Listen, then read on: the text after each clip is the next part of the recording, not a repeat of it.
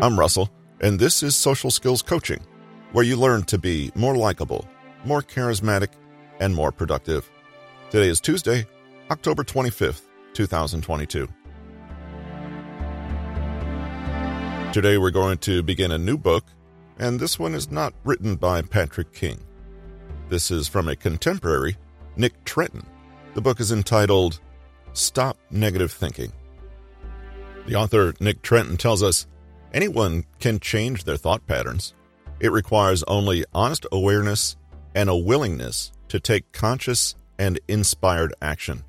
And beginning with today's episode, Nick Trenton gives us step by step processes on how to do just that.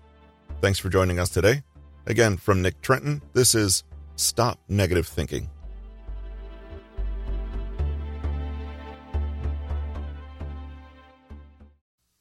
If you've picked up this book, there's a good chance that you've noticed that your own internal thought processes are not what they could be. Pervasive negative thinking is the kind of problem that initially seems to fly under the radar. A person with a predisposition to interpret everything in a negative light can convince themselves, for a long time, that they are completely neutral and objective observers, and the negativity simply lies in what they're observing. That there seems to be an awful lot of negativity out there only dimly arouses their suspicion. Pervasive negative thinking is like having a poisoned pot in your kitchen, so that everything you cook in that pot becomes poison too. You think you have one problem. Everything you eat seems to make you sick, but in fact you have another, perhaps more serious problem. You continue to use the poisoned pot. If you regularly find yourself saying things like, everything is awful, then you can be pretty sure that you have a poisoned pot in your mental kitchen. So much personal development and self help material out there is designed to help you fix the problems that your mind has told you are there. How do I stop being so lazy and unmotivated? How do I get over being so fat and out of shape? How do I stop being such a loser? But you can see the problem. The solution you really need is to be curious about the mindset that allows you to think that you are a fat, lazy loser in the first place. You already know that the way you think influences how you see yourself, the world, and everyone around you. But it goes even further than this. How you think doesn't just influence your life, it is your life. If the mind is the means by which we tell our story, interpret those stories, and ascribe meaning to our experiences, then the mind is more or less in charge of all of it. The way we think determines what we believe is possible, how we solve problems, what we can expect in the future, and how to plan for it, and therefore how we act. The way we think tells us why our experiences happened and what they mean, and therefore our value in that story, i.e., our self worth. The way we think highlights certain events as all important and allows us to forget others so that we reinforce not what is most real, but what most fits our assumptions. The way we think even decides what enters our conscious awareness in the first place and determines which parts of the big wide world we never even realize are right there. So, if your thinking is heavily skewed to the negative, you have a serious problem. Humankind has long recognized the possibility of having so warped and distorted a mental filter that the person is assumed to have lost touch with reality entirely. We know that people in severe depressive episodes or those with psychosis or paranoia have not just made a misinterpretation of reality, they can't see it at all. And yet, how many normal people are walking around with a head full of thoughts that are just as unconnected to reality? If a paranoid schizophrenic says, I'm Queen of the Moon, and I need to find my way back there before the mole people catch me, we can easily recognize the claim for what it is Nonsense. But if a friend tells you, I can't come with you to the speed dating thing tonight, that kind of thing just doesn't work for me. Plus, I'm too old. Then you might not only take their word for it, you may even start to behave as though it's 100% true, But if you look closely, the second claim has no more evidence to support it than the first. What's more, the second claim can wreak havoc just as surely as the first one can. Perhaps it can cause even more damage. As you embark on the approaches and techniques covered in the rest of this book, you'll be trying to do something you may not have done before. Think about how you think. This is called metacognition. Trying to change negative thinking is a peculiar task because we're attempting to change our minds using our minds. If we bring negativity to the process, we only amplify the problem of negative self talk rather than address it at its root. Therefore, as you read, try to bear a few things in mind. You'll need to think in ways you haven't thought before. This means that the exercises will necessarily feel unfamiliar, awkward, uncomfortable, even wrong. This isn't a problem or a sign that you should stop. It's only proof that you're stepping outside of your comfort zone. You are not broken or unique in your tendency to think negatively. In fact, the preference for focusing on the negative has been hardwired into your brain over thousands of years of evolution. More on this in our final chapter. So you don't need to feel ashamed, and you certainly don't need to feel negative about how negative you feel. From this moment on, you will no longer take your own word for it. In other words, you'll make a deal with yourself that from now on, you will understand thoughts for what they are thoughts, not reality, not truth, not fate or destiny, just thoughts. Just electrochemical activity in your brain. Finally, at no point in the chapters that follow are you required to be relentlessly optimistic. Changing the way you think is not about self deception, denial, or believing comfortable lies. To say it another way, being a negative thinker is not the same as being more intelligent, more realistic, or more pragmatic. We'll explore each of the ideas above in more detail as we go along, but for now it's enough to simply be aware of one thing. Our ability to genuinely change our thought patterns is not some superhuman ability reserved for just a few people. It rests on two things. One, honest awareness, and two, a willingness to take conscious and inspired action. That's all, just those two things. That means that no matter how negative your thought patterns currently are, and no matter how trapped and frustrated you currently feel, it is possible to change. In fact, by beginning this book, you've already made the first small step in the right direction. Well done. Problem one the all or nothing disease. Your brain is great at what it does. Its job is to make the world navigable for you. It creates shortcuts, rules, or heuristics, and predictions so that you can make sense of the events unfolding around you. Your ancestors survived precisely because they were able to do this, and putting it bluntly, make sweeping generalizations and apply stereotypes, and you do it too. Let's say one day you try Nepalese cuisine and find it absolutely disgusting. You make a conclusion. I don't like Nepalese food. This conclusion prevents you from repeating the unpleasant experience, and, at least from a neurological perspective, you can be said to have learned and expanded your experience of the world. However, there's one inconvenient problem. Your conclusion? It isn't true.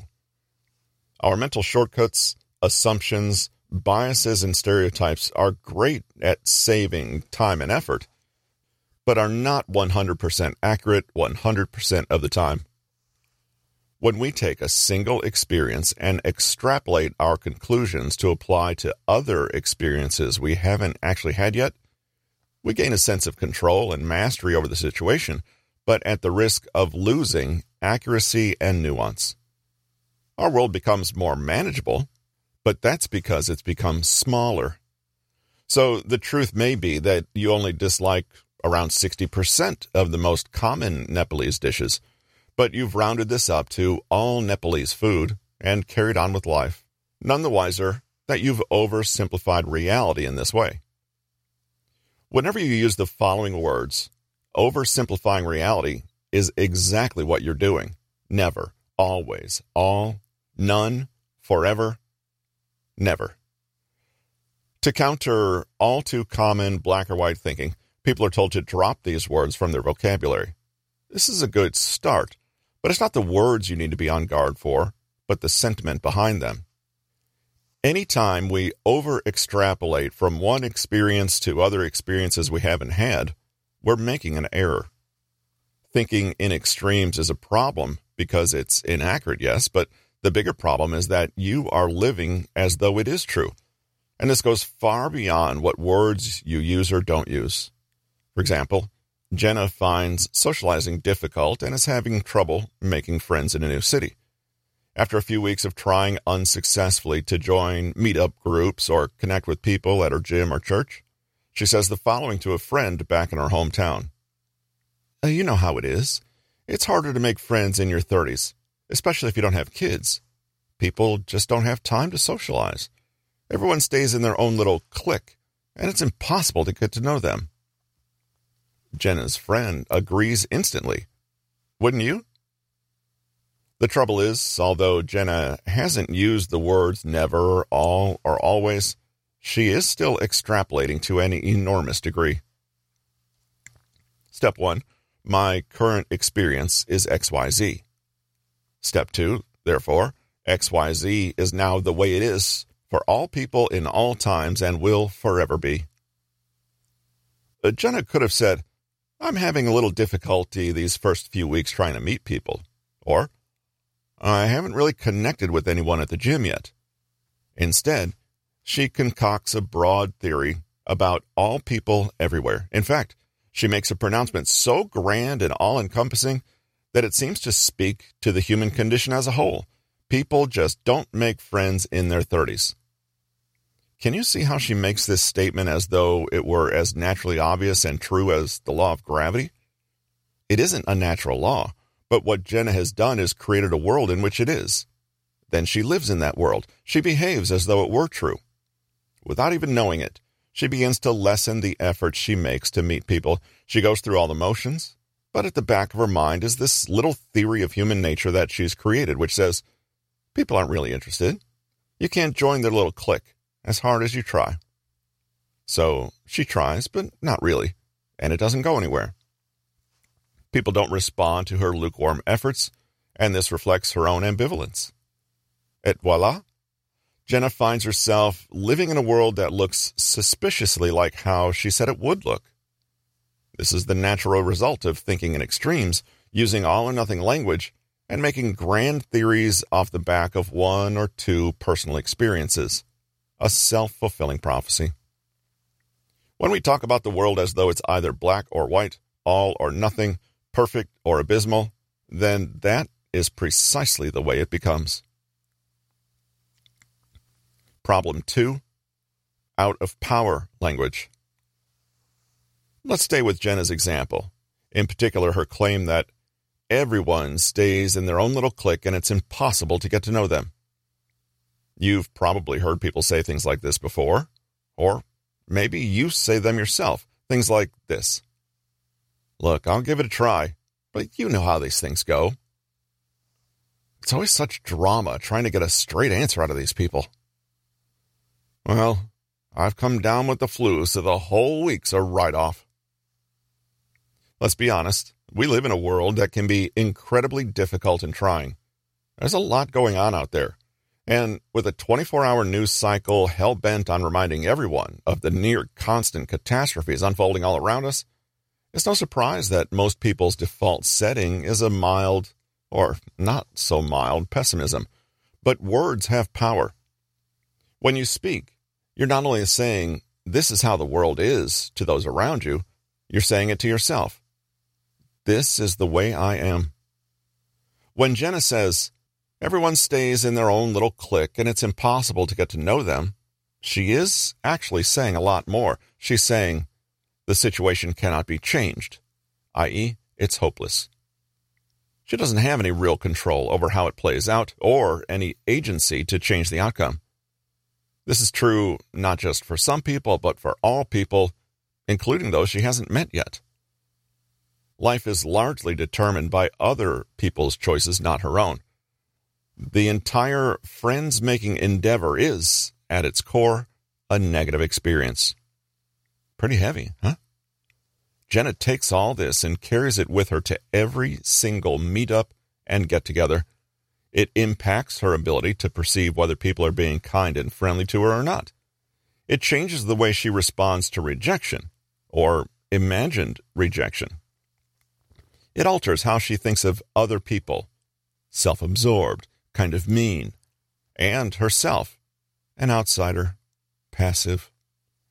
In fact, Jenna echoes this very sentiment to someone new she meets at gym one day. Oh my gosh, it's so nice to finally meet someone cool. People in this town can be a little uptight, don't you find? Very subtly, she tells the other person exactly what her world is like. Without knowing it, and perhaps without the other person knowing it either, that feeling of hopelessness, negativity, and passivity is quietly shaping her world, and not in good ways. Jenna wants to communicate, I'm having a hard time meeting people at the moment, and instead communicates, People don't meet my standards. I'm subtly judging them for not including me. If you were the person in the gym, which attitude would you find more attractive and appealing? Anytime we use out of power language, i.e., language that is passive, self victimizing, doubtful, angry, unconfident, fearful, excuse making, or pessimistic, we send out powerful messages to ourselves and others, and these messages come back to us. We can see our attitude reflected to us in the way we feel about ourselves, the way people respond to us, and the way our life is unfolding in general. If all we see and experience is negative, there's a good chance that we are likely the common denominator. Remember the poisoned pot? Habits of speech reflect thought patterns, but in time, they become our choices and actions, and these change and shape our world so that it literally conforms to the thoughts we have about it. This is powerful stuff. Like a sculptor who creates a statue with each scrape of the chisel, you are bit by bit creating your own reality with every word, thought, and action. Luckily for us, though, destructive habits can be identified and replaced. Try it yourself right now. It's easy to see the principle in hypothetical Jenna's life, but what does it look like in yours? There's a good chance you don't even know. The most damaging and stubborn thought patterns are those that we're not aware of. That means our first task is to become aware of them. You can't look inside your head, but what you can do is monitor your language and infer the contents of your head. Your verbal habits will tell you everything you need to know. For the next 24 hours, commit to neutrally observing the language you use to talk to and about yourself. Like a scientist, just gather data for 24 hours and refrain from interpreting or judging it. Notice the words you use, the way you frame things, and the things you don't say. Notice the images you use, the subject and object, and yes, the content too. Note any assumptions and guesses. What patterns keep appearing? What to do about it? Earlier, we said that the only things you need to combat negative thinking, or any bad habit, is honest awareness and the willingness to take action in that order. We'll consider many ways to approach both these tasks in later chapters, but for now, see if you can note down in a journal the various verbal habits you've noticed in yourself. Once you do, you can start to gently take action in a different direction. Everything that is passive is reframed to emphasize your agency and conscious choice. Everything that is imprecise or inaccurate is made specific and realistic. Everything that radiates an energy of hopelessness is replaced with an attitude of mastery, self command, and purpose. Here's how 1 reframe forward. It's a question of focus. You could talk about what you can't, won't, or don't do, but why not focus instead on what you can? You could choose to talk about what isn't working or what you don't like. But why not choose to talk instead about what you love, what excites you, or what you want to create and build?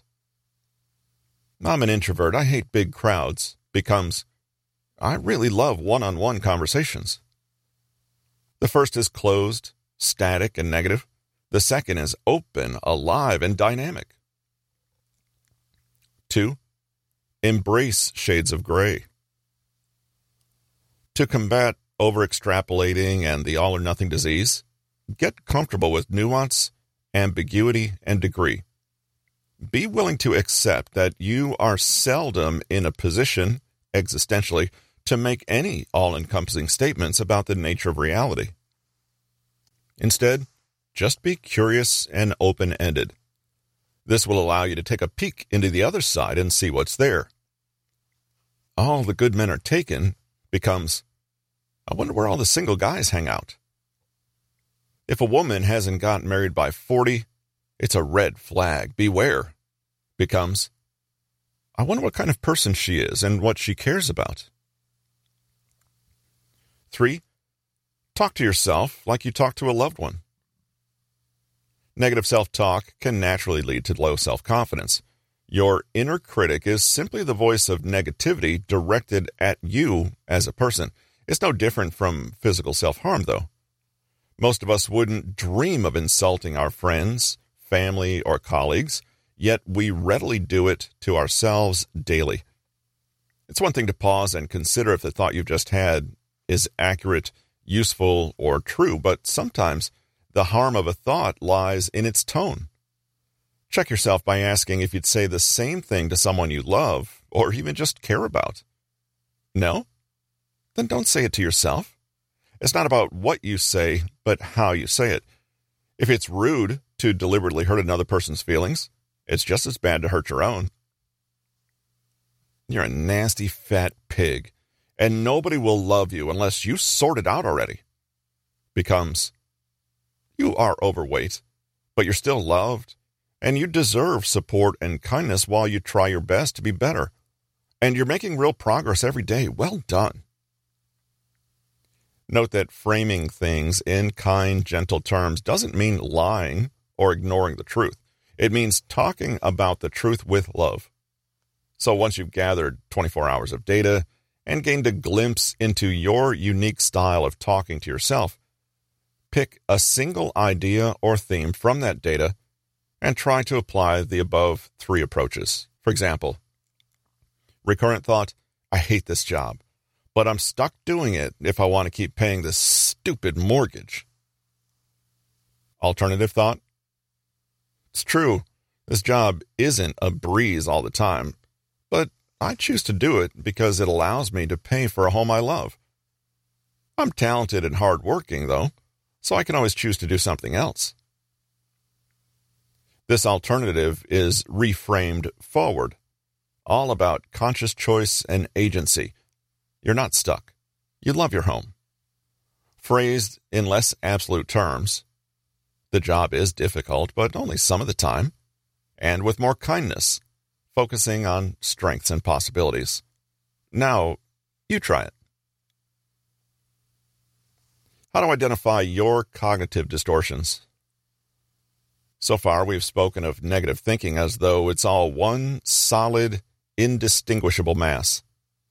In the novel Anna Karenina, Tolstoy begins with the line Happy families are all alike. Each unhappy family is unhappy in its own way. It's arguably the same with thought patterns. Positivity tends to manifest in an unformed way, whereas there seem to be about a million ways for thoughts to be negative. In the last chapter, you monitored your thought processes for just one day and worked on reframing a single thought or idea that stood out to you. In this chapter, we'll continue on this path and take a closer look at some of the kinds of negativity we're likely to encounter when we pay attention to our thought traffic in other words, if negativity is a distortion of reality, then this distortion can manifest in several different forms. Learn to identify these forms, and you'll become better at spotting distortions rather than being taken in by them. A cognitive distortion is an incorrect belief, perception, or thought. Of course, nobody's perfect or infallible, and we're all wrong sometimes, but persistently distorted cognition is a problem. Where do these distortions come from? Well, for the time being, assume that every mental twist and warp served a purpose at one time. Typically, distortions help us overcome trauma or loss in the past. However, if they continue long after the threat is past, they tend to undermine rather than protect us. We've already explored one major and very common distortion, all or nothing thinking. This is when we overextrapolate and break the complex world down into two either or polar extremes and force ourselves to pick one of them, a decision we don't notice that we ourselves have insisted on. This kind of distortion is characterized, but not always, by absolutist terms like always, never, everyone, none, etc. If you don't agree with me, then you're part of the problem. Let's look at some more distortions that you may uncover as you gain awareness. Mental filtering. This is basically like having a sieve in your head that only allows you to perceive and engage with certain data, while whatever doesn't fit is allowed to pass right through as though it doesn't exist. Once you're done filtering, the only things left in the sieve are those things that align with the preconceived worldview you started with. Consider the example of Carrie, who has a severely distorted idea of what she looks like.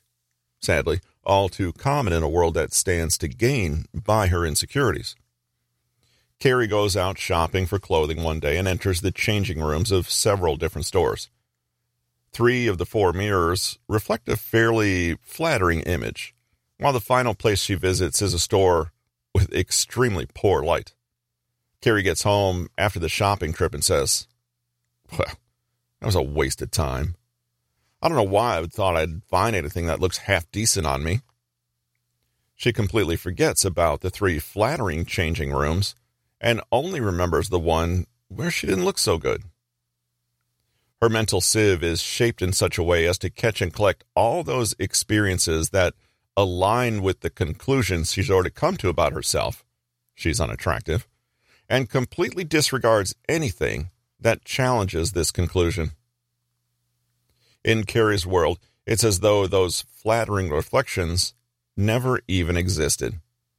If a friend points this out, you might reply, Yeah, sure, but those mirrors artificially make people look better so you buy their clothes. In other words, Carrie's distortion is this only the negative's true, or to be focused on, the positive is insignificant or an illusion. This is connected to another distortion that's called disqualifying the positive. Here, we may be aware of data that doesn't fit the preconceived idea, but we make up some story about why that data doesn't matter. Oh, it was just a lucky break or beginner's luck. The 10 times I've succeeded so far were just a fluke. The most recent time that I failed, that was the real deal. That was all me. People don't mean it. They're being polite or kind, or their opinions don't count. If Carrie's friend says, You forgot all about those lovely dresses we tried on earlier and how nice you looked in them. Carrie might say, Well, you would say that because you're sweet and you're my friend. In fact, Carrie might go as far as to find something negative in the positive, secretly thinking, I bet she pities me and is just trying to make me feel better by pretending I look better than I do. It must be even worse than I thought. Later in this book, we'll look at how Carrie's tendency, although extreme, is actually a fairly common phenomenon called negativity bias, which has evolutionary roots. Personalization. Mental shortcuts and biases exist because the brain is trying to explain to itself why something happens and to make sense of events. Call it an existential self centeredness, but Human beings can sometimes imagine that random things have more to do with them personally than they actually do. In the realm of negative thinking, this can look like assuming that anything negative must be somehow your fault or reflect poorly on you. While filtering can make you zoom in on the negative or imagine that it's there when it isn't, personalization is where you perceive a genuine negative but incorrectly ascribe its cause or source as yourself. It's as though you say, That's a bad thing over there, and I'm a bad thing over here, so we must belong together somehow. One day, Carrie goes to a friend's wedding and is obsessing all morning about whether the outfit she has chosen looks okay. When she gets to the event, the friend is hurried and busy and says, in a light-hearted way, Well, we haven't had any disasters yet, but let's just say not everybody seems to know what semi formal means these days, if you know what I mean. Carrie immediately thinks that this comment is aimed at her and that her friend is implying that she isn't dressed properly. In other words, she's correctly noticed the stress and fluster of her friend, but has incorrectly ascribed the cause to herself, passing it again through the same filter, which only ever allows one conclusion you look awful. Similarly, when Carrie's boyfriend cheats on her later that year, she doesn't skip a beat before concluding that He's done so because the other woman was better looking. Jumping to conclusions and mind reading. Closely related to the above distortion is the tendency to make assumptions about other people's intentions and motivations in the absence of any evidence. Carrie automatically assumes that she's the only one at the wedding that the friend could possibly be referring to, and also assumes that her own mental filter exists in her boyfriend's head too, who couldn't think anything else but Carrie is unattractive. Mind reading is unconsciously filling in the blanks and assuming that others' thought processes must broadly be in alignment with our own. This is easy to do when you consider how infrequently we stop to actually communicate and check what people really are thinking. In fact, Rather than thinking about the situation from many perspectives, Carrie weaves an elaborate tale in her head about his cheating. He finds her unattractive and always has, and as soon as someone better looking came along, he went for her. And who can blame him? In assuming that his cheating is purely to do with her, Carrie is not just personalizing, but mind reading.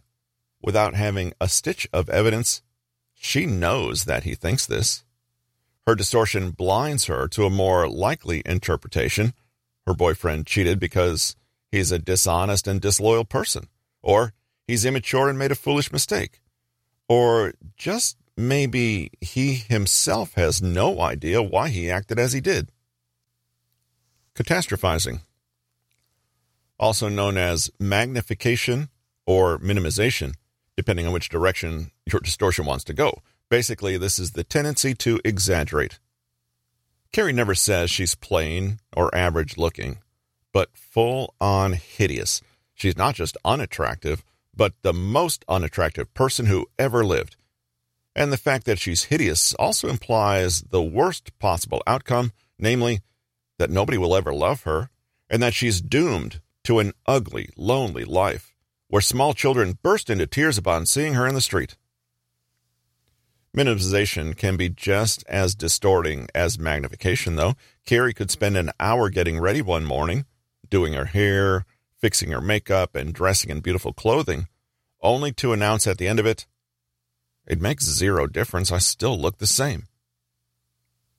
Negative thinkers tend to exaggerate the size of a threat while, at the same time, downplaying their own resilience, their resources, their strength, and their ability to cope with that threat real or imagined. The negative gets amplified and carried to extremes, while the glimmer of hope is reduced to nothing. Carrie sits alone one evening and imagines that her life is over. The negativity around her appearance has become so all encompassing that it takes on the feeling of a catastrophe. It doesn't matter that she has a fascinating job, lots of caring friends, a happy family, and countless talents and interests. The perceived faults in her appearance are magnified so much that they eclipse all these things and reduce them to insignificance while she sits to the side, completely powerless to stop any of it. Shoulds and labels. Here's where it gets interesting for Carrie. When she starts becoming more aware of her own thought patterns and habitual negativity, she realizes that much of her perception comes from comparing herself against an idea of what she should look like. Her hair is wavy and fluffy, but it should be straight and silky. She's on the taller side, but she should be more petite. Her eyes are black when they should be blue or green, or at least hazel. Now, this book is not about to ask where Carrie got all these expectations from, although most of us can probably guess. Instead, it's about the fact that comparison against some real or imaginary standard is so often the source of negativity. Many of us are perfectly happy with our lot right up until we start to see how we measure up against everyone else. Only then do we feel a lack. Closely related to this is the idea of labels. We can think of labels as a whole collection of shoulds that have coalesced into one. The label beautiful woman is then a checklist of shoulds. A beautiful woman must be X, she must be Y, she must be Z. This is not reality, however, but an arbitrary rule we create about reality, and then we suffer because we don't align with that rule.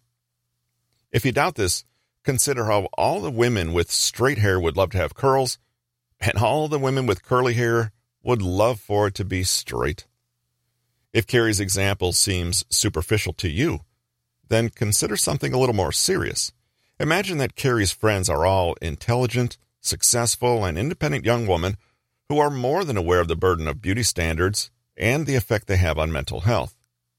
One day, she opens up and says that she has always hated her appearance and wishes more than anything that she could look like those beautiful women she sees in social media. How do these friends respond? Well, they dismiss it.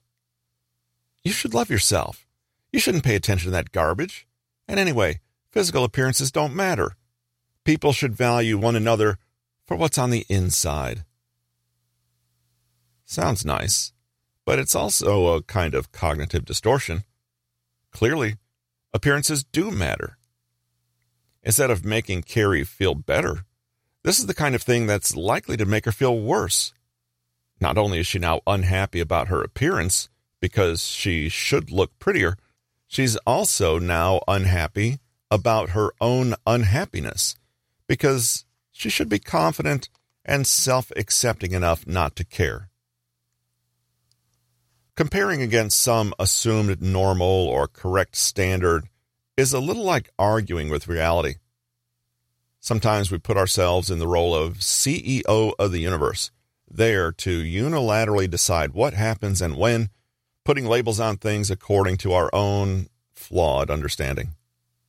So we say things like, a beautiful woman is supposed to be dainty and small, or a confident woman shouldn't have those kinds of insecurities. Says who? When you say should, then what usually follows is a judgment, usually not in your favor. As you can see, a really juicy cognitive distortion doesn't limit itself. It can be all of the above and more.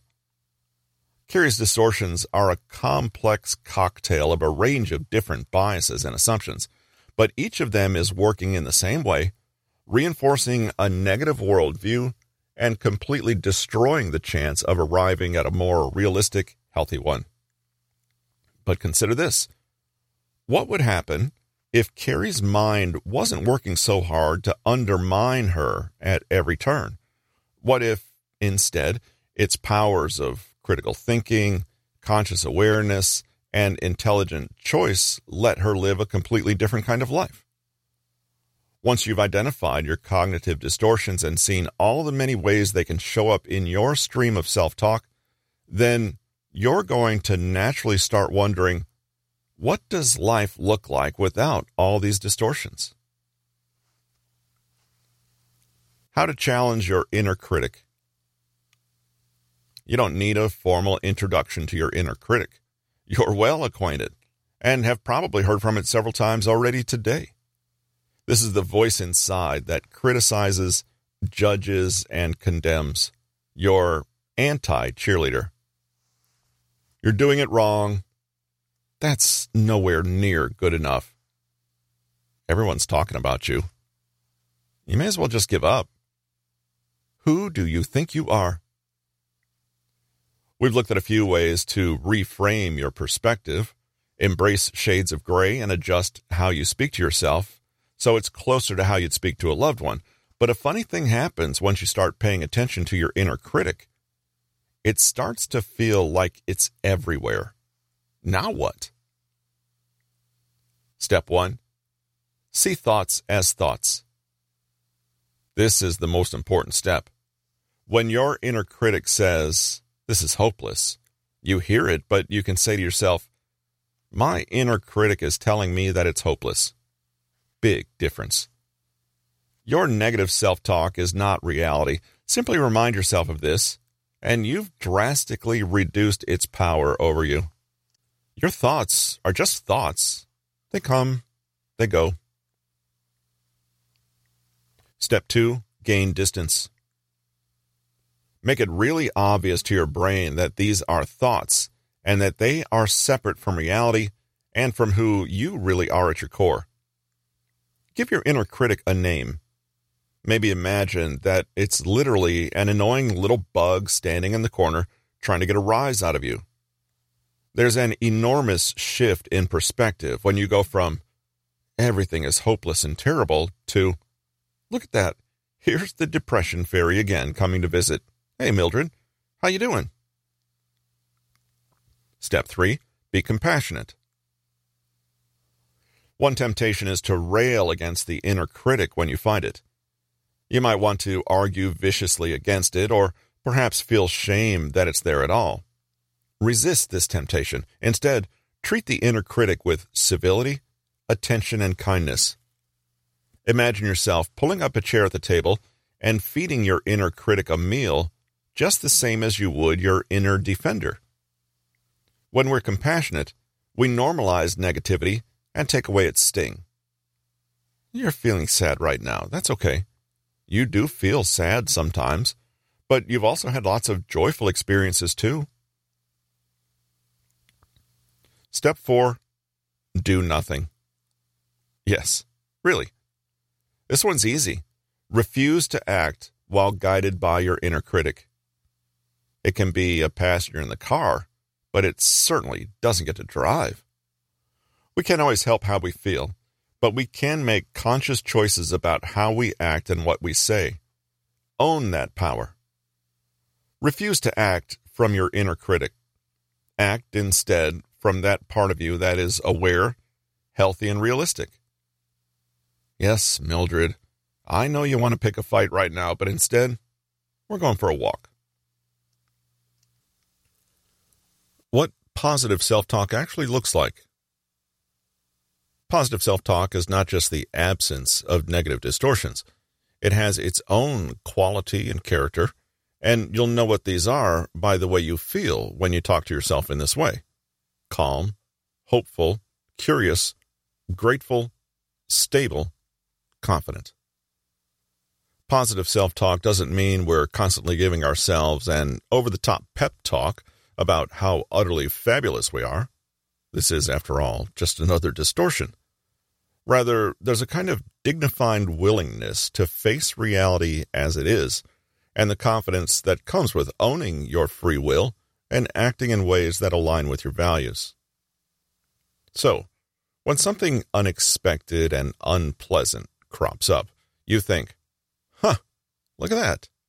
This is going to be challenging, but I wonder how I can get around it. I'm not sure yet, but I'll find a way. When something new and promising pops up, you look it square in the eye and say, Wow, I never thought about this before. Let's follow it and see what happens. Positive thinking is not just content, it's feeling. As you get into the habit of pausing to notice what's in your head, don't just look at the concepts, look at your attitude and emotional state. This will also help you avoid the common pitfall of toxic positivity, approaching your positive self talk from a place of anxiety, self hate, and avoidance. In your comfort zone is the way you've tended to always think, and outside of it is the way you could think, a potentially better way. Separating the two is a line which, at some point, if you want to evolve, you have to cross. If you've been a negative thinker for a long time, your automatic response to everything we've explored so far might be, sounds fine, but that'll never work for me. Or, it's too simple. The real world is a lot more complicated.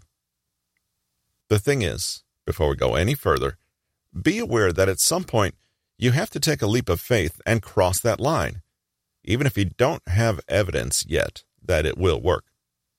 All the positive affirmations and mindfulness exercises in the world will do nothing if you're making the unconscious decision to never cross that line. Before we move to the next chapter, challenge yourself to one final exercise. For the next 24 hours, act as if you are a person who thinks positively all the time. It doesn't matter if you believe it or not yet. Just try it out and for 24 hours only, let go of any doubts and suspicions. Bring a sense of humor to it if you want to. Then, at the end of 24 hours, pay attention to how you feel. Once you can actually feel for yourself, in your own experience, the power of positive thinking, you'll no longer be engaging with the techniques and exercises on a purely superficial level.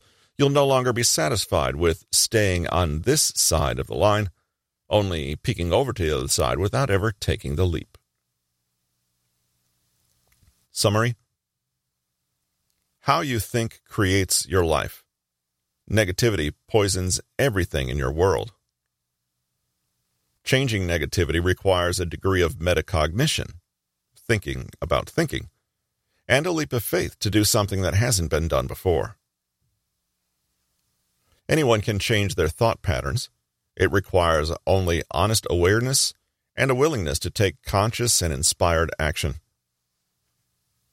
Our mental shortcuts, assumptions, biases, and stereotypes are great at saving time and effort, but are not 100% accurate 100% of the time. The all or nothing disease is when we over extrapolate from one experience to other experiences we haven't had. We're making an error.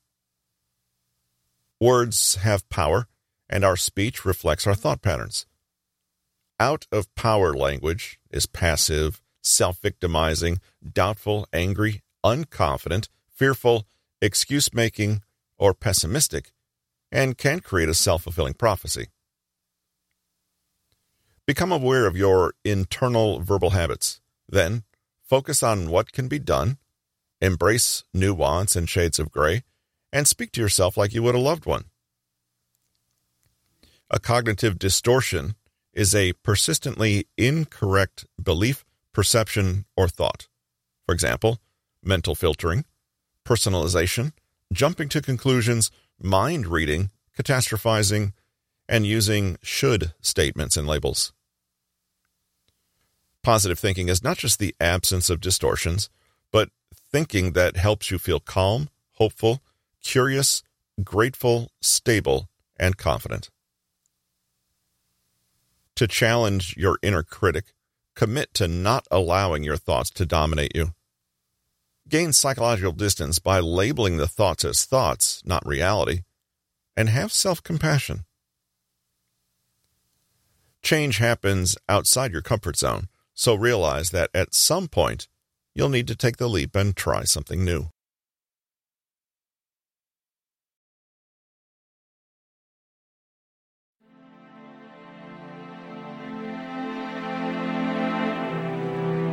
Thanks for listening to Social Skills Coaching. If you like what you just heard, we hope you'll pass along our web address, newtonmg.com to your friends and colleagues. And please feel free to leave us a review or a rating on whatever platform you find this episode. This has been a Newton Media Group production. Join us next Tuesday for the next episode of Social Skills Coaching.